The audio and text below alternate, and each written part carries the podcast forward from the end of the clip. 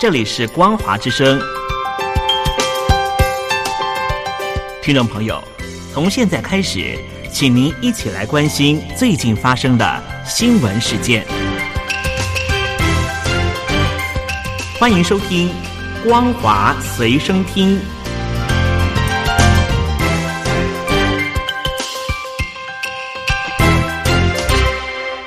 听众朋友，您好，欢迎收听《光华随身听》，我是嘉玲。我们来关心最近发生的新闻。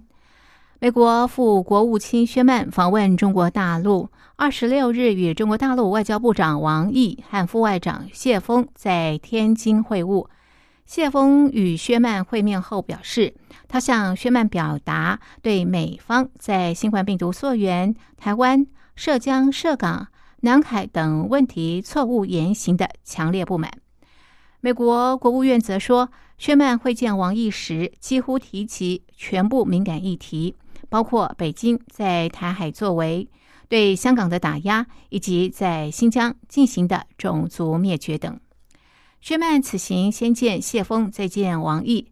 大陆外交部在谢峰和薛曼二十六日早上会谈前，就将谢峰痛斥美国的声明发出，表示谢峰火力全开。直指中美关系陷入僵局，原因就是美国一些人把中国大陆当作假想敌。谢峰会后向陆媒表示，会谈中就美方在新冠病毒溯源、台湾、涉江、涉港、南海等问题上的错误言行，向美方再次表达强烈不满，要求美方立即停止干涉中国内政，停止损害中国利益。谢峰表示，中方敦促美方无条件撤销对中共党员及家属的签证限制，撤销对中方官员的制裁，取消对中国留学生的签证限制，停止打压中国企业和孔子学院，撤销对孟晚舟的引渡等等。美方则是在薛曼会见王毅之后，国务院才在二十六日晚间发表声明。薛曼对王毅表示，关切香港、新疆、西藏新闻自由等人权议题，也关切北京在网络、台湾海峡、东海与南海的作为。美国国务院发言人普莱斯说，薛曼与王毅就一系列的议题进行开诚布公的对话。美国欢迎激烈竞争，将持续强化竞争实力，不过不寻求与大陆冲突。此外，薛曼谈到被拘留在大陆的美国与加拿大公民，提醒中方人民不是谈判筹码。对于中方不愿与世界卫生组织合作，在大陆开启第二波疫情溯源调查，薛曼也表示关切。普莱斯表示，薛曼强调和中方在气候危机、北韩、阿富汗等全球利益领域合作的重要性。也对河南水灾的人命损伤致上诚挚哀悼。在美国国务院事后说明中，只字未提谢峰。《纽约时报》指出，拜登政府的政策是在人权等问题加强施压大陆，而在气候变迁与国际卫生等方面和中方合作。薛曼此行是这项政策的最新指标，但是谢峰的谈话凸显大陆对美国积压的愤怒。美国政策是否可行，不容乐观。薛曼此行恐怕很难缓和双方争端。大陆外交部副部长谢峰二十六日上午与美国副国务卿薛曼会谈，火力全开，批评美方。不过在会后受访时被问到这次中美会谈是否是不欢而散，他回答说：“这次会谈总体上是深入坦率的。”对争取下一阶段中美关系健康发展是有益的。根据凤凰卫视报道，谢峰与美国副国务卿薛曼的会谈从二十六日上午九点开始，持续到下午一点左右，超过预定时间。谢峰在会后接受媒体访问时否认双方不欢而散。值得注意的是，这次会谈大陆方面罕见的在会谈。还没有结束，就披露谢峰在会中对美方的谈话内容，而在会谈结束之后，谢峰也罕见的接受大陆媒体访谈，抢夺舆论话语权的意味相当浓厚。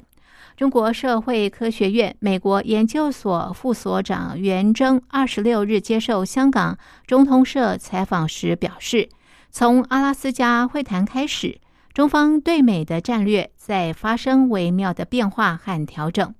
凡是涉及到核心利益的问题，中方不再隐忍，未来可能还会以实际行动来传达信号。袁征认为，中方的这种强硬立场很可能成为未来与美国外交的一个常态。他表示，有时候斗一斗对中美关系不是坏事。双方如果及早进行较量和心理上的探视，反而对未来中美关系的健康发展会有好处。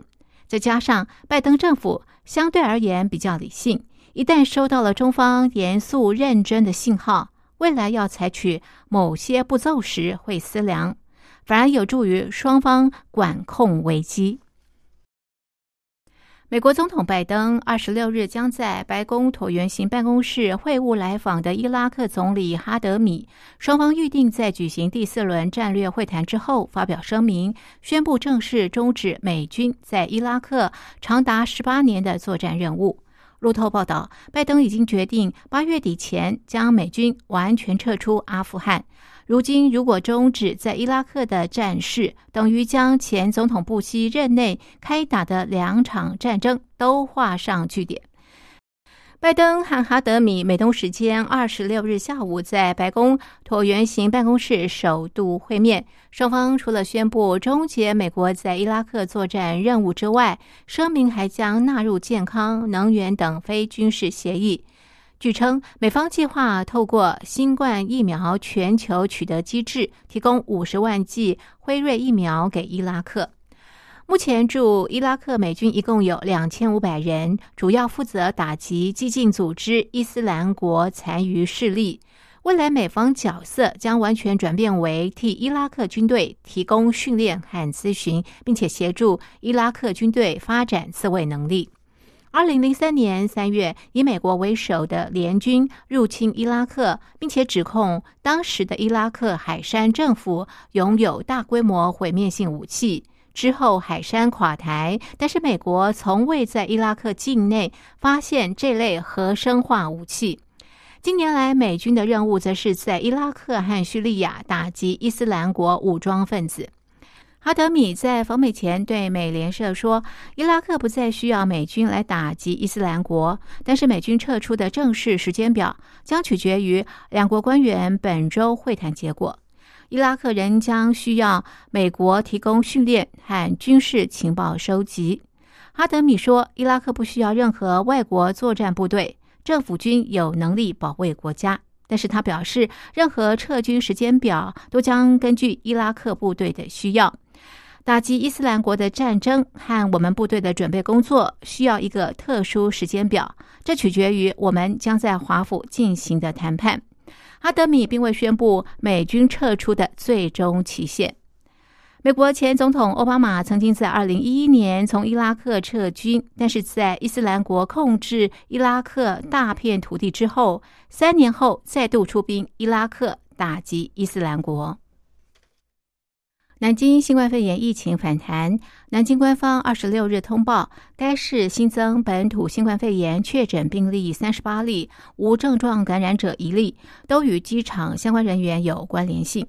南京累计报告本土确诊病例七十五例，本土无症状感染者十三例。为了防范疫情蔓延，南京升级管控，所有小区严控进出。加强对外交通管制和室内公共场所管制。以上是本节的光华随身听，谢谢您的收听，我是嘉玲，我们下次见。